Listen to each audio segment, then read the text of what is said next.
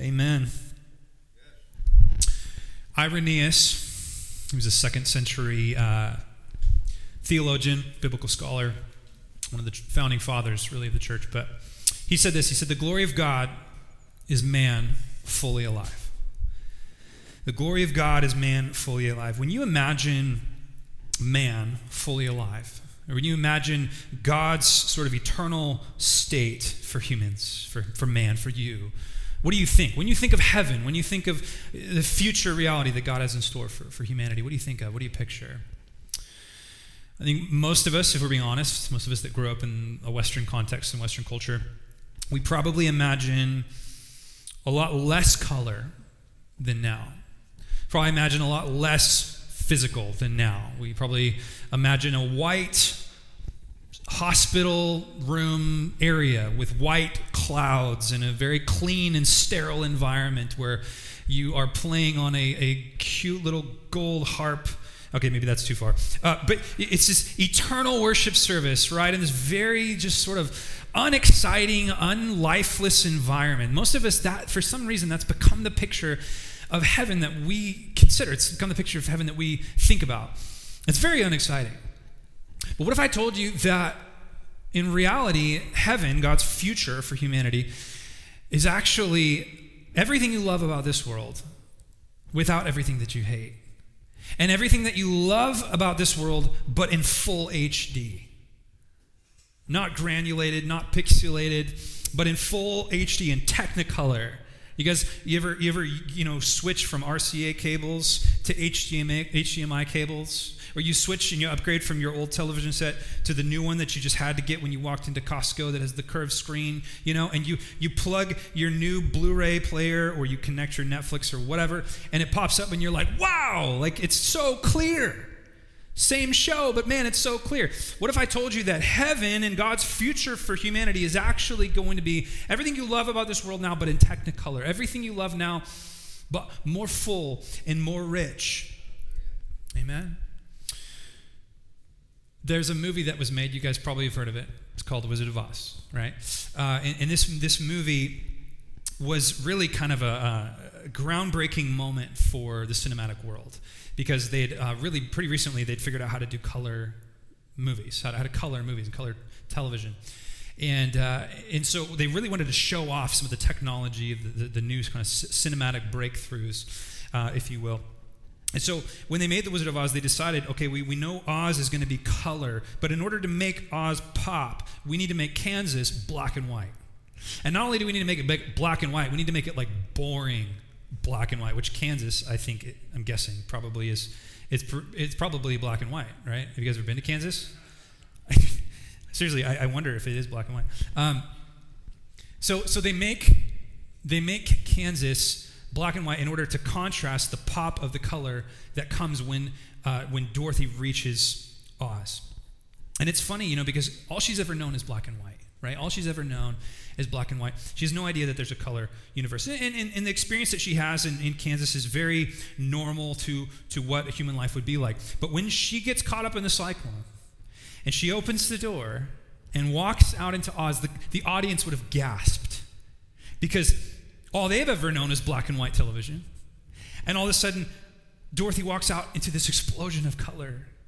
And everything in that set was as colorful as possible. Every flower, every stone in the yellow brick road was meant to pop. It was just full HD, Technicolor.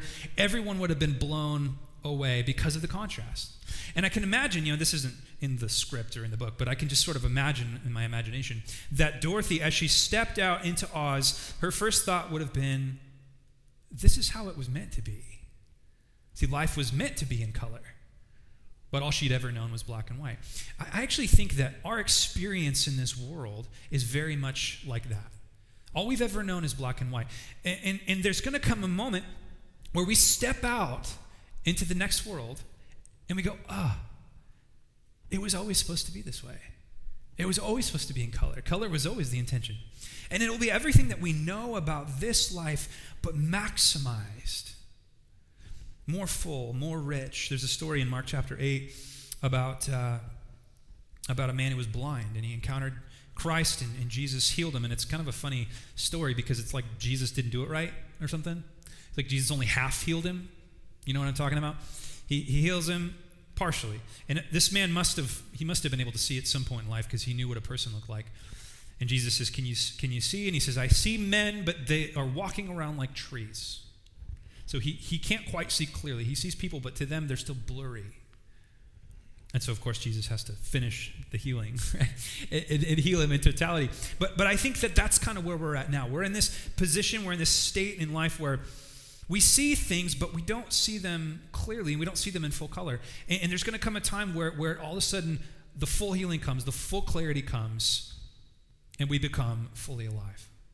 I read you this quote The glory of God is man fully alive because I believe that what heaven ultimately is and what our future state is, is humanity or man fully alive. You see, we're alive right now, but we're not as alive as we should be. We're also not as alive as we could be. There, there, there's something that is limiting the, the life that you know you were created for, that you know you were made for. The glory of God is revealed most when man is fully alive. And so this morning we're going to look at a passage called the cultural mandate. That's the theological term for it, at least, the cultural mandate.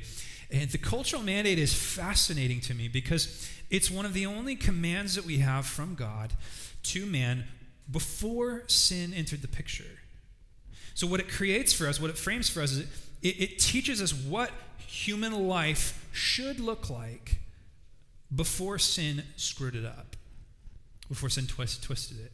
it. It shows us what man fully alive looks like in what we see in the garden. What God tells Adam and Eve to do, the cultural mandate, the mandate to fill the earth, as we'll see, uh, and to go and to steward and rule it, is actually one of the clearest windows that we have into God's intention and eternal intention for humanity. Now, I want to ask three questions this morning of the cultural mandate. Okay, so if you're a note taker, if you like writing down outlines, we're going to ask three simple questions of the cultural mandate. The first question is what is it? What is the cultural mandate? The second question is what happened to it? What happened to it? And then thirdly, we're going to ask what do we do with it? Okay? So, what is it? What happened to it? what do we do with it? So the first question is regarding the cultural mandate. What is it? Well, let's let's look at it. Let's read it together uh, and, and see. Now, there's six things in particular that the cultural mandate tells us about what it is to truly be human, what it is to truly be man, fully alive, uh, what, what it teaches us for, for man to be most alive, as opposed to mostly dead. If you're Princess Bride, right? To be mostly alive, to, to be the most alive, and, and those six things Number one is man reflecting God's image. So take a look at verse 26. The first thing man was intended to do was to reflect God's image. Uh, let's start in 24, actually. And God said, Let the earth bring forth living creatures according to their kinds, livestock and creeping things and beasts of the earth according to their kinds. And it was so.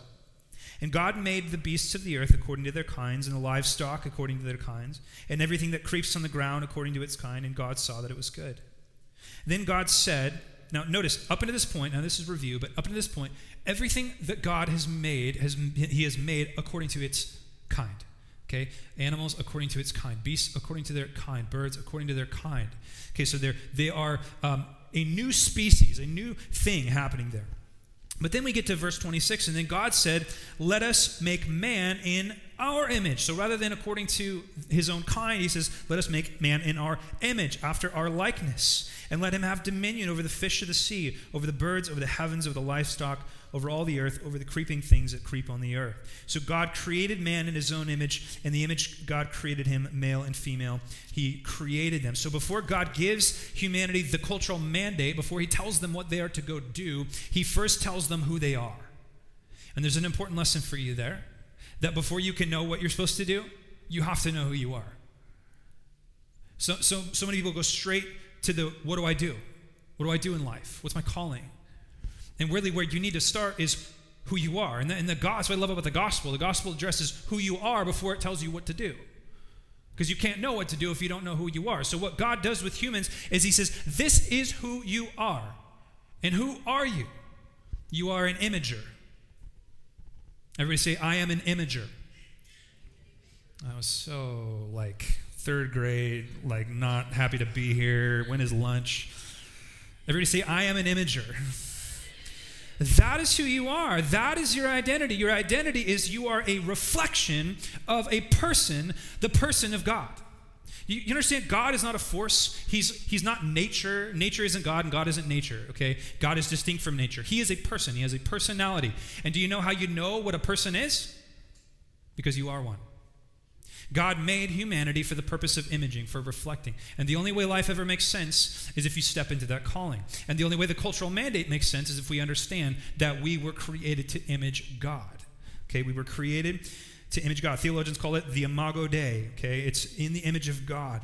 And what that does is it gives us intrinsic value as humans. Now, we already covered this a few weeks ago, but it gives us intrinsic value as humans. Your value as a human goes far beyond your ability to produce or be productive. Your value as a human is intrinsic. You have to do nothing to earn it because God made you an imager, and therefore your life is valuable. That's why we value human life at any stage. Okay? So the first thing man fully alive is, is man reflecting God's image. To be fully alive is to reflect God's image. And that's why God created man, to reflect his image. The second thing, man fully alive, is number two, man receiving God's blessing. So, man reflecting God's image. Number two, man receiving God's blessing. Look at verse 28. The first thing that God does in the cultural mandate is blesses Adam and Eve. He blesses them. Why? Well, for one, because God is a God who blesses. He loves to bless. You know, sometimes we don't think of God that way. We think that He, he just likes to make our life hard. Okay? Uh, sometimes making your life hard is a blessing because He's trying to teach you something. But God is a God who loves to bless. He, the, before He tells Adam and Eve to do anything, he starts by blessing them. And the reason is because he wants to remind them that the blessing isn't because of anything they've done, the blessing came before the doing. What a great gospel picture, right? Blessing precedes doing. Religion says doing equals blessing. Gospel says blessing leads to doing. So, God, the first thing he does is he blesses them. But how does he bless them? What does he bless them with? He blesses them with the cultural mandate. He blesses them with the work. The work, the doing that they're going to do is the blessing. Do you follow? He says, The blessing is that I have something for you to do. I've put humanity in the garden for a purpose. You know, it is a blessing to have purpose. We all long for it. We all know that we should have purpose. And many of us spend our entire life trying to figure out, What is my purpose? Okay, well, that's because you were created as a purpose driven being. You were created systemically at a DNA level in order to be purpose driven. So without purpose, you die. Without purpose, you rot. That's why people rot in prison cells because they don't feel like they have purpose. They thrive in prison cells if they find purpose within that prison cell because it's a basic human instinct. God created humans to reflect them and He created them to have purpose. Okay, He created them, created them to have purpose. What is that purpose? We'll look at verse 28. God blessed them, and God said them to them, Be fruitful and multiply and fill the earth. So if you're if you're following the outline, number three, man filling God's creation. He's reflecting God's image, receiving God's blessing, and filling God's creation. You know what filling God's creation is? Making babies. That's what he's telling them to do. Fill the earth. Fill the earth with imagers. See, God didn't create uh, the earth so that Adam and Eve could just have a lot of space. He created the earth so it would be covered with human beings, covered with image bearing humans. So he tells Adam and Eve, hey, your job is to procreate and, and to fill the earth with imagers. That's their job. Why? Because God loves a full house, doesn't he? There's something beautiful about a full house. It's messy, it's cluttered, I got four kids right now in a 900 square foot house, and I'm fighting clutter, right? It's like, nope, that's got to go. Nope, that's got to go. You can't leave your Legos on the floor. No. And, and sometimes it drives me crazy because I'm a minimalist and I love having space. But the reality is, I would rather have a full house that's full of life than an empty house with lots of space. If you want a clean barn, get rid of the oxen, right? That's what the Bible says. Okay, part of having oxen is you have messes. So God wants a creation that's full. That's always been His plan. He's always wanted a, a, a earth that's full of image bearing God glorifying human beings. It's always been His plan. He wants to fill the earth, and, and, he, and he does it through, through marriage, through, through Adam and Eve creating babies. God is pro life on every level. He's pro life on every this is, why, this is why abortion is such an abasement to God's very mandate. It's deciding that life cannot come into this world when God has said life is supposed to come into this world. We need life. That's, that's why we're here. God is filling his creation. The cultural mandate is a little bit more than that, though, as well. Let me just read this quote to you. People must now carry, this is regarding the uh, A.M. Wolters, regarding the cultural mandate. He says, People must now carry on the work of development by being fruitful. They must fill the earth even more. By subduing it, they must form it even more. Mankind, as God's re- representatives on earth, carry on where God left off. Have you thought about that? I mean, God could have just dropped six billion people on the earth, right?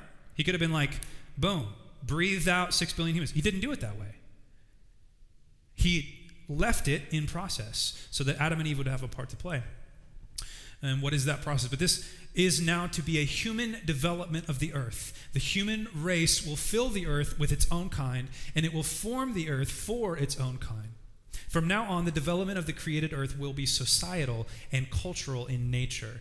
In a single word, the tasks ahead is, note it, civilization.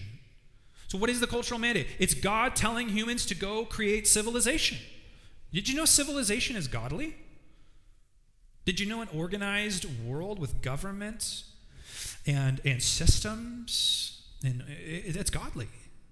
It's, it's human nature to organize things, isn't it? As soon as something gets to a certain point, you have to organize it. it cracks me up when people say, well, you know, we just flow with the Spirit. I'm like, you mean be unorganized? You know, the Spirit of God is really organized? You know, He's a planner?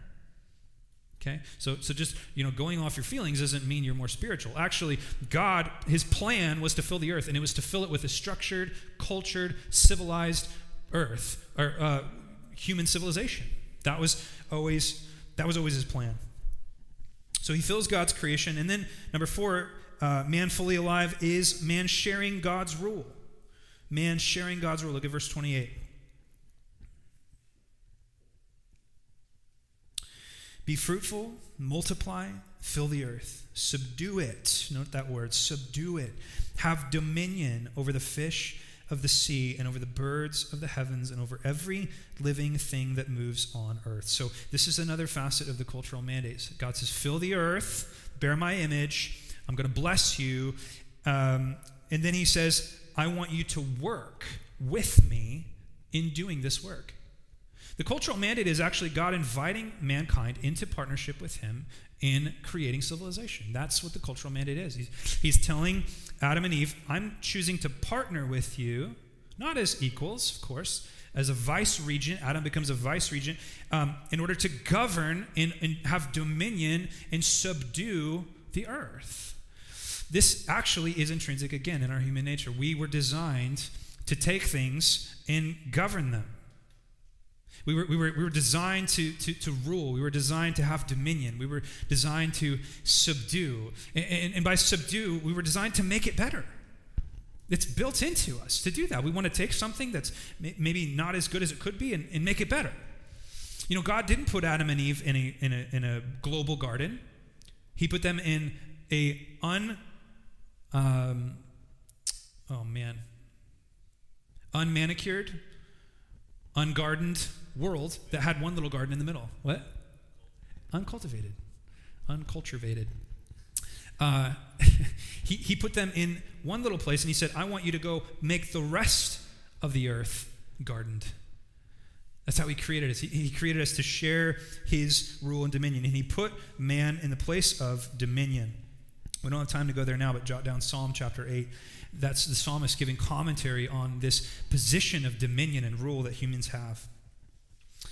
One commentator, he notes this. He says, God commanded Adam and Eve to acquire knowledge so they could master their material environment, to bring all its elements into the service of the human race. Whatever the case, subdue does not mean destroy or ruin. It does mean it does mean to act as managers who have the authority to run everything as God planned. Okay, so God created humanity with this purpose of cultivation, this purpose of work. Now, by the way, um, what are we supposed to do about this whole environmentalism thing? You know, what, what should Christians think about the environment? Because it, it seems like there's this big divide culturally right now. It seems more along political lines, right? Um, it seems like a lot of the conservative evangelicals find themselves being against or at loggerheads with environmentalists. But what does Genesis 1, what does the cultural mandate tell us about what Christians should, the way Christians should view environment? Well, two things. Look, look over at chapter 2, verse 15. It says, The Lord God took the man and put him in the Garden of Eden. Why? To work it and keep it. Work it means use it, cultivate it. Use the resources that God's given us. Cut the trees down and make beautiful tables. Okay, but th- don't get the other, don't miss the other half of this.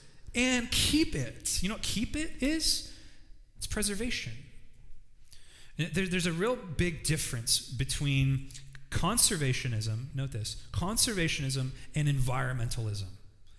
Conservationism is what Christians should be all about. Christians shouldn't be okay with animals going extinct. Christians shouldn't be okay with, uh, with us ruining our natural resources and ruining the earth in a certain way that, that, and I'm not talking about global warming. I don't even know what to think about that. I'm just talking about the obvious things, the basic things, oil spills and garbage flowing up on the side of the shores and particular animals going extinct. Christians should be about conservationism. But where it becomes wrong is when it turns into environmentalism. You know what environmentalism is? It's where we worship the creation. It's where we make animals more important than humans. And, and we say, actually, um, we're going we're gonna literally divert all of this human life just to save this one bug or whatever. It's, it's out of whack. So Christians should be all about the environment. But we should be understanding that the environment was actually created to be subservient to humans. Humans were the crown jewel of God's creation, and we should enjoy God's creation in a sustainable way. That's just a side note for you. Fifthly, we see man receiving God's provision. So, man so far reflecting God's image, receiving God's blessing, filling God's creation, sharing God's rule, and, and fifthly, man receiving God's provision. Look at verse 29. And God said, Behold, I have given you every plant yielding seed that is on the face of the earth, and every tree with seed in its fruit, you shall have them for food.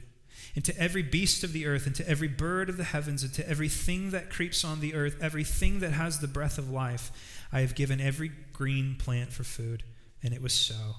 So this is beautiful. Not only does God give them work to do, and God give them uh, identity, and give them this blessing, He gives them provision. He gives them what they need to get the job done. He doesn't just ask us to do things and then not give us what we need to do it. It's exactly what Jesus did when he sent the Holy Spirit. He said, Go make disciples. Here's the Holy Spirit. He, where, you've heard it before, where God guides, He provides, right? When God calls you to do something, He's going to give you the resources. His commandments are His enablements. When God says, go do this, He's going to help you. And what's so beautiful about man fully alive in the garden is that man is not in need. There is no need. In God's perfect world, there's no need. There's no, where is my next meal going to come from? There's no, does this food have cancer causing things in it? Is this food going to set wrong in my stomach? Is there food poisoning here? Or, or, or, there's no food insecurity. There's none of that. There's just full, perfect provision. Everything in the garden was for man to eat. There was no junk food. That came later. The, the, the, the picture of God's environment is that God is a providing God. In catch this, man fully alive has always been man fully dependent. Man fully alive has always been man fully dependent. We think of fully alive means I don't need anything from God. But in fact, God's perfect environment with God's perfect human beings was an environment of dependence. They needed God, He fed them. He fed Adam, He gave them the food needed. Okay, so don't think that we outgrow dependence. And then lastly, number six, Man fully alive is man enjoying God's creation. Man enjoying God's creation. Look at what God does here. God saw everything that he had made, and behold, it was, note it, very good. And there was evening and there was morning, the sixth day. God reserves this declaration of something being very good for the very end of his created work. On the sixth day, when he's all done, he's about to rest, then he says, Behold, it is not just good, it is very good. Why is it very good? Because man is in God's place doing God's work, bearing God's image for God's glory. And that, my friends, is very good. it is a very good. It is, it is a very good environment. It is man fully alive. And God is most glorified through man when man is most fully alive, when man is most closely uh, fulfilling what God had intended for man to do and to be, which was to work his ground for his glory, to eat his food, to enjoy his creation. You know, God made all of this for us to enjoy. He made all of it for us to enjoy. But the reality is, we're only seeing it in a blurry lens. We're seeing it like trees walking around like people. We're, we're seeing it like Dorothy in black and white. We're, we're not seeing it in Technicolor. We've never seen it in Technicolor because we didn't live in the garden, right? Adam and Eve, they saw the color and then they saw the black and white. We've only ever known black and white. But what we have here in the cultural mandate is we have this beautiful picture and this beautiful reminder of how God intended it to be. Now, that answers the first question, which is what is it? What is the cultural mandate? But the second question is this what happened to it? Okay, what happened to it? Is it, did God forget about the whole cultural mandate thing? It, it, it's, are we nailing it? Are we fulfilling it? Are we doing it? Uh, did, did God change it? Did he cash it in and give us the Mosaic covenant instead? Forget that. Do something else. Where, where, you know, what happened to it? Okay? And, and there's two answers to that. They're very important. What happened to the cultural mandate was this number one, it was interrupted. It wasn't forgotten, wasn't changed, wasn't nullified, wasn't rejected. It was interrupted. Interrupted by what? Interrupted by sin. It was interrupted by sin. I wrote this down because I want you guys to see this. I want you to see the contrast of what happens in Genesis 3 when sin enters the picture. Sin directly attacks the beauty and the sufficiency of what God made in the garden for Adam and Eve. It, it, it literally, it, if you if you were to draw a direct line from Genesis 1, the cultural mandate, to Genesis 3, the curse, there's correlations. There's such correlations. I want you to see them. So, humanity fully alive is bearing God's image knowing who you are and knowing why you matter. Humanity in sin is suicide, self harm, self hatred, depression, gender confusion, purposelessness. Humanity fully alive is sex, marriage, intimacy, confidence, trust. Humanity in sin is distrust, shame, insecurity, lust, divorce, adultery, infidelity, prostitution, polygamy, struggle for headship, Humanity fully alive, community, culture, trust, relationship, friendship. Humanity in sin is gossip and backbiting and slander and extortion and betrayal. Humanity fully alive is children and family and legacy and lineage and filling the earth and fruitfulness.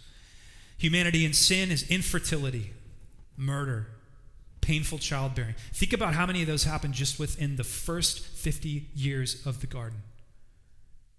The first sin, what was it? Cain and Abel.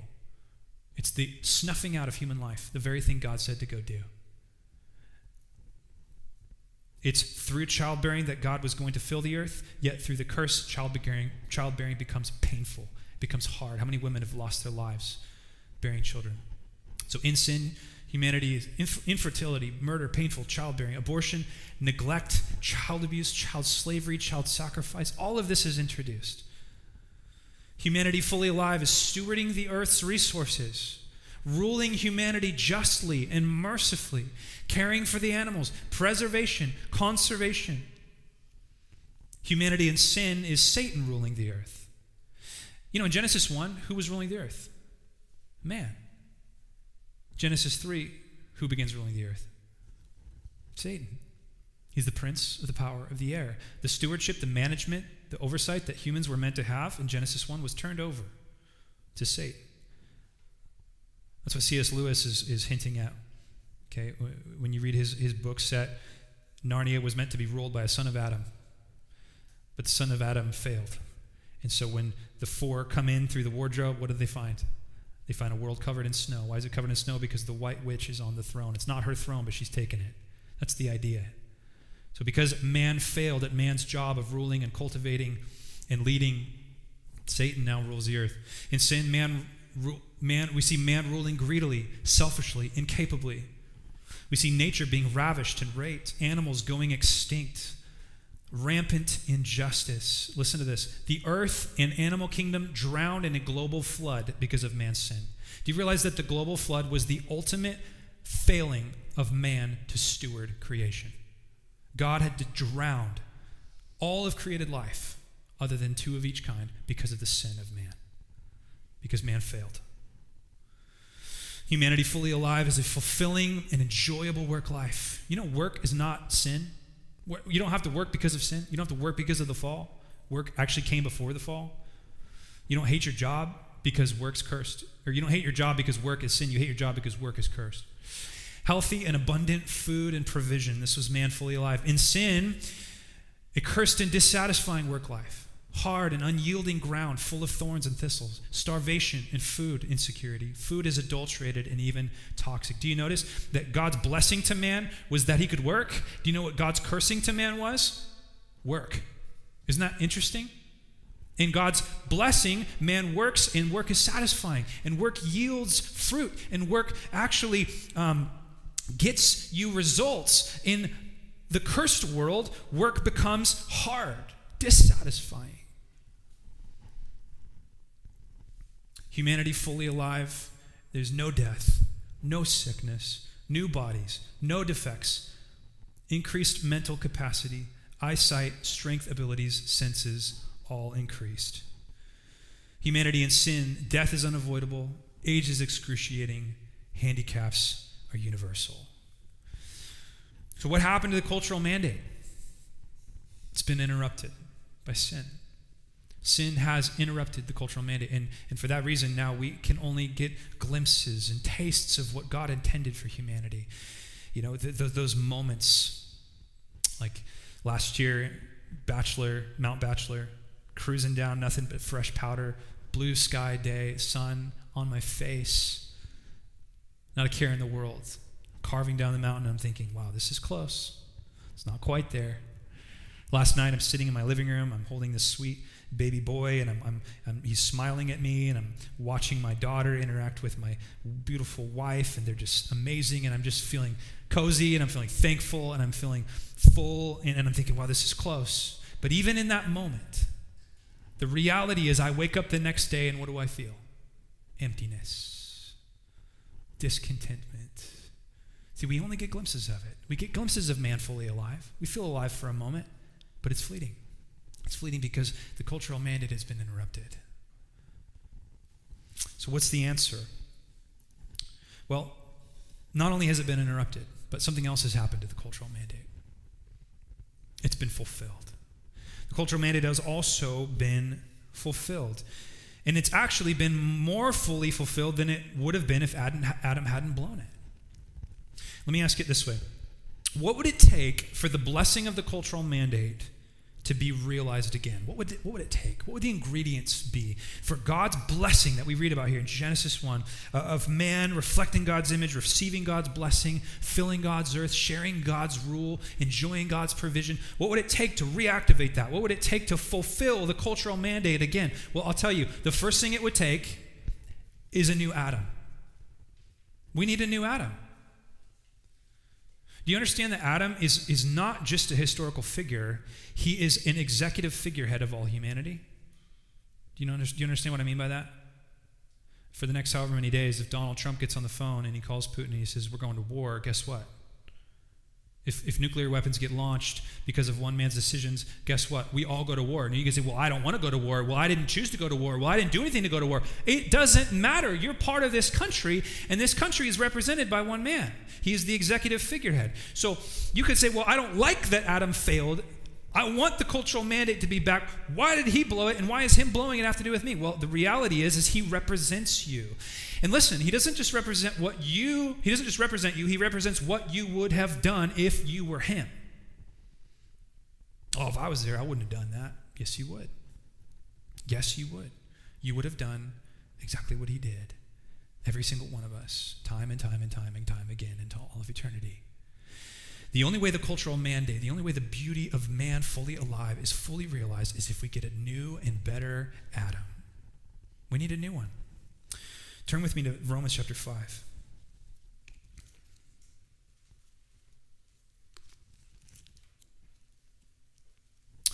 Look at verse 17.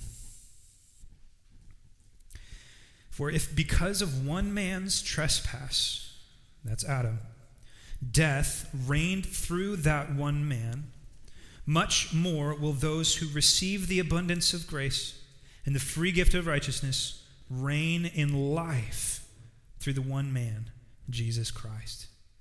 Therefore, as one trespass led to condemnation for all men, that's Adam, so one act of righteousness, that's Christ, leads to justification and life for all men. For as by the one man's disobedience the many were made sinners, so by one man's obedience the many will be made righteous. Jesus is much more than just a feel good story or a character or someone who even just came to pay for your sins so you don't have to go to hell. Jesus is the new Adam, the better Adam. He did everything Adam couldn't do. Adam was in a perfect environment with everything he needed to succeed, no reason to, to, to, stray from the obedience of God. Jesus put himself in the wilderness for 40 days and 40 nights, completely surrendered, completely alone, completely starving, completely away from any kind of community and security, and he did what Adam couldn't do. He obeyed perfectly. And because he's obeyed perfectly, now we have a new Adam. And because we have a new Adam, we have a new humanity. Anyone who is in the new Adam. You know, the Bible's kind of racist. It, splits all of humanities into two races. Either you're in Adam or you're in Christ. Which are you? Either you're in Adam or you're in Christ. Either you are of the line of your father Adam and therefore adopt and inherit all of the sin consequences and sin natures of your father Adam, or you become born again into a new family with a new executive figurehead whose perfection and perfect life is accredited to your account. Now, listen to me. The cultural mandate is not something that you need to go fulfill. The cultural mandate is something, listen, something that has been fulfilled for you. Jesus fulfilled it and is fulfilling it perfectly. He didn't just hit reset so we can start over and fail again. He became the Adam Adam couldn't be. He's creating the, the humanity that Adam didn't create. And because of that, because we have a new Adam and because we have a new humanity, listen, we also have a new mission. And the new mission is in Matthew chapter 28, verse 16. Flip to it. You know it as the Great Co mission. Co meaning community, mission meaning what we do. It's what Jesus told the disciples to go do right before he went to the right hand of the Father. The Great Commission is the cultural mandate. The cultural mandate is the Great Commission. And I'll show you why. Verse 16. Now, the 11 disciples went to Galilee to the mountain to which Jesus had directed them. And when they saw, they worshiped him. But some doubted. They're still doubting, even all the way to the end. It baffles me. And notice, and then Jesus came and said to them, now, these are Jesus' last words to his disciples before he ascends to the right hand of the Father. Jesus came and said to them, All authority in heaven and on earth has been given to me. Okay, what happened? God gave Adam authority. What happened to that authority? It was taken from Adam and it was given to Satan. When Jesus went to the cross, he took the authority back. He became the new Adam, and he also became the one with all the authority. And so, what Jesus is doing in that moment is he's saying, Hey, this authority thing that you didn't have, I have it now. I purchased it. I have the authority. And because I have the authority, and because you're in me, you have the authority. And then he goes on. 19, go therefore and make, not babies, what is it? Disciples. Go therefore and make disciples of all nations, baptizing them in the name of the Father and the Son and the Holy Spirit, and absorbing them into this new humanity, teaching them uh, about this new humanity, teaching them to observe all that I've commanded you. And behold, I am with you always to the end of the age. What Jesus is doing, he's sending his disciples by the power of the Holy Spirit to do what Adam didn't, to fill the earth with God's glory, to fill the earth with God's image. We do that through making disciples Isn't that beautiful? The cultural mandate was not forgotten, it was fulfilled. It was interrupted, but it's fulfilled. And it continues on through the work of the church.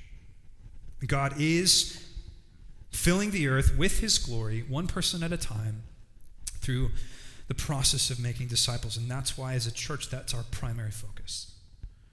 Our primary focus is making disciples by renewing minds to think like Jesus, to act like Jesus, to, to, to get on board with the mission of Jesus.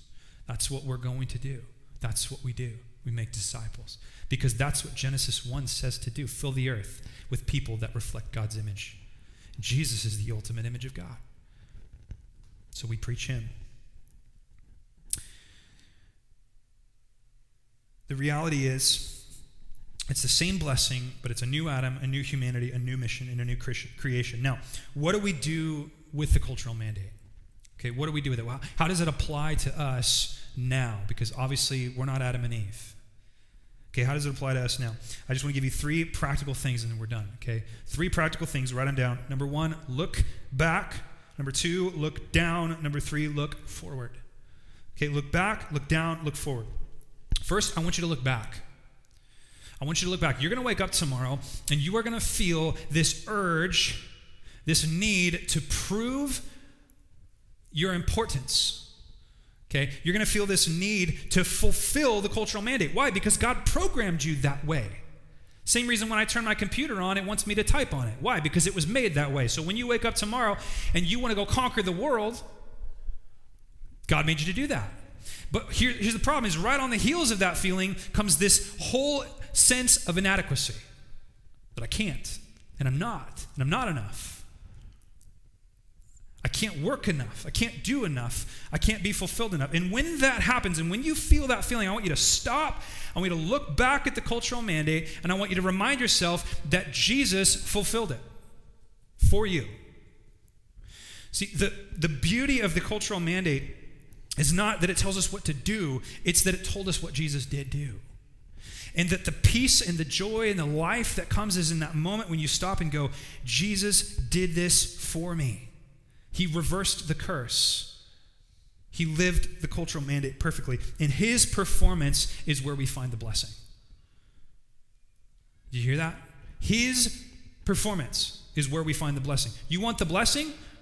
Don't go try to get it in your own performance. The blessing of Genesis 1, the blessing of God in the cultural mandate is in the performance of Christ. He has performed for you. That's called a gospel centered life. That's where you get up in the morning and you say, I am so excited to live today because Jesus performed for me. And his performance is accredited to my account. And God sees his performance, not my performance. And I don't have to prove anything today because God proved it for me. I don't have to prove my value. I don't have to prove that I'm worth it. I don't have to prove that I'm a hard worker, that I'm successful. Jesus proved it. His performance is what matters, and I'm going to believe that. So I want you to look back. Second thing, I want you to look down.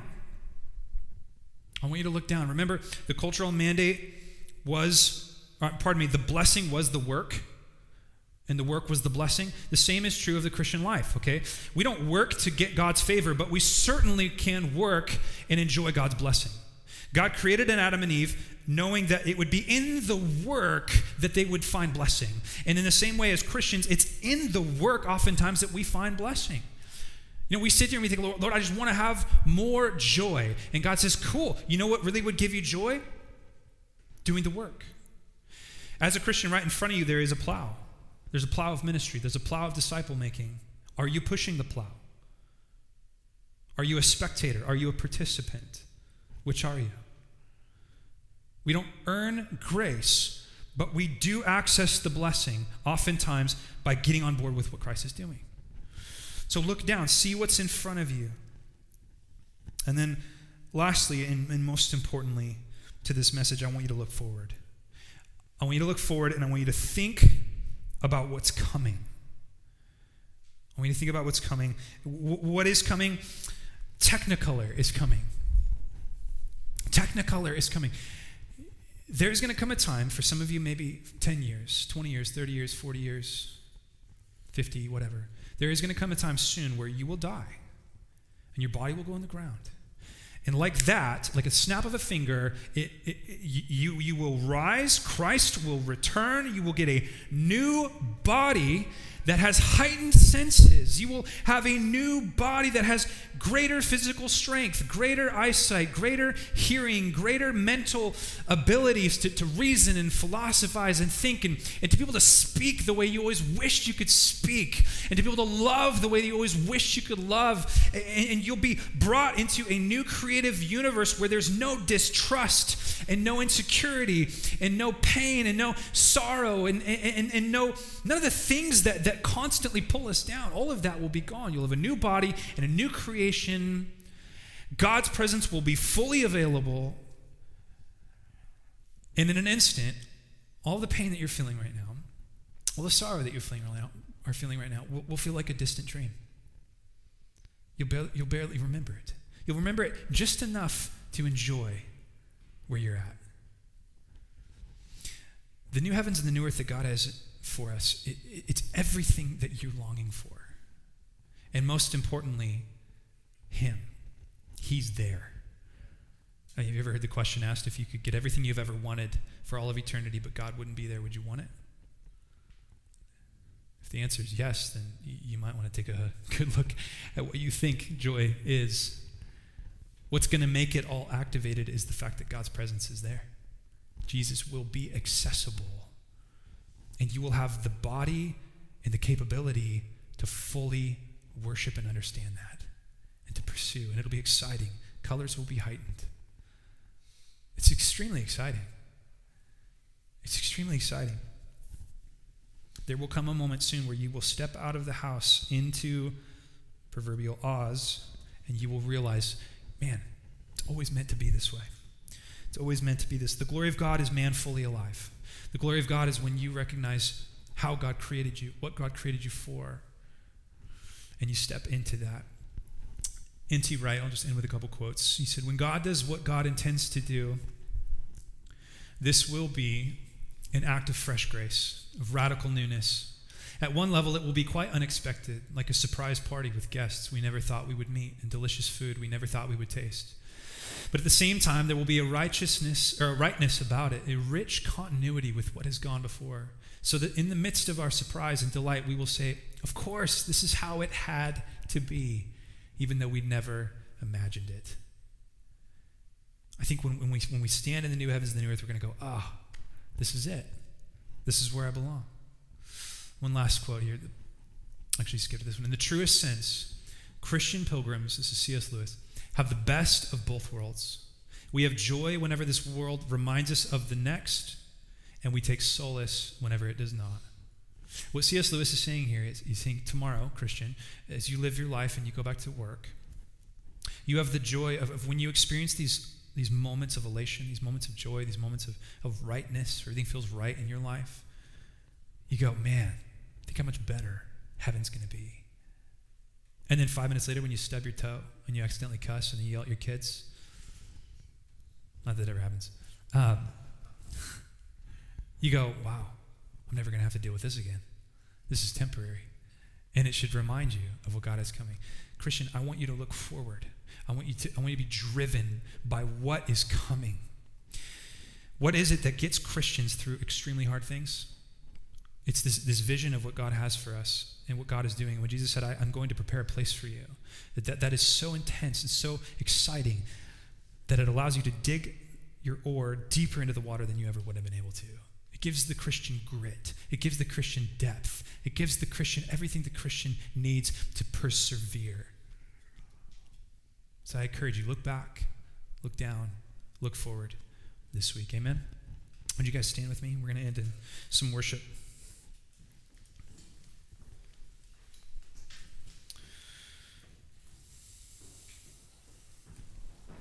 Father, thank you so much for your grace. God, I thank you that you are enough. I thank you, Lord, for the cultural mandate. I thank you that it reminds us of what humanity is supposed to look like. God, thank you that uh, we're never more human than when we're fully uh, enveloped in what you have and what you're doing. God, I just pray for this church. I pray that we would be those that are gospel rich, even when we're earthly poor. Man, that we would just see how rich we are because of the future that we have, because you have paid for our sins. You have accredited righteousness into our account. You have deposited your spirit. You have put your seal on us. You have given us your name. You have called us your kids. God, oh, we have so much.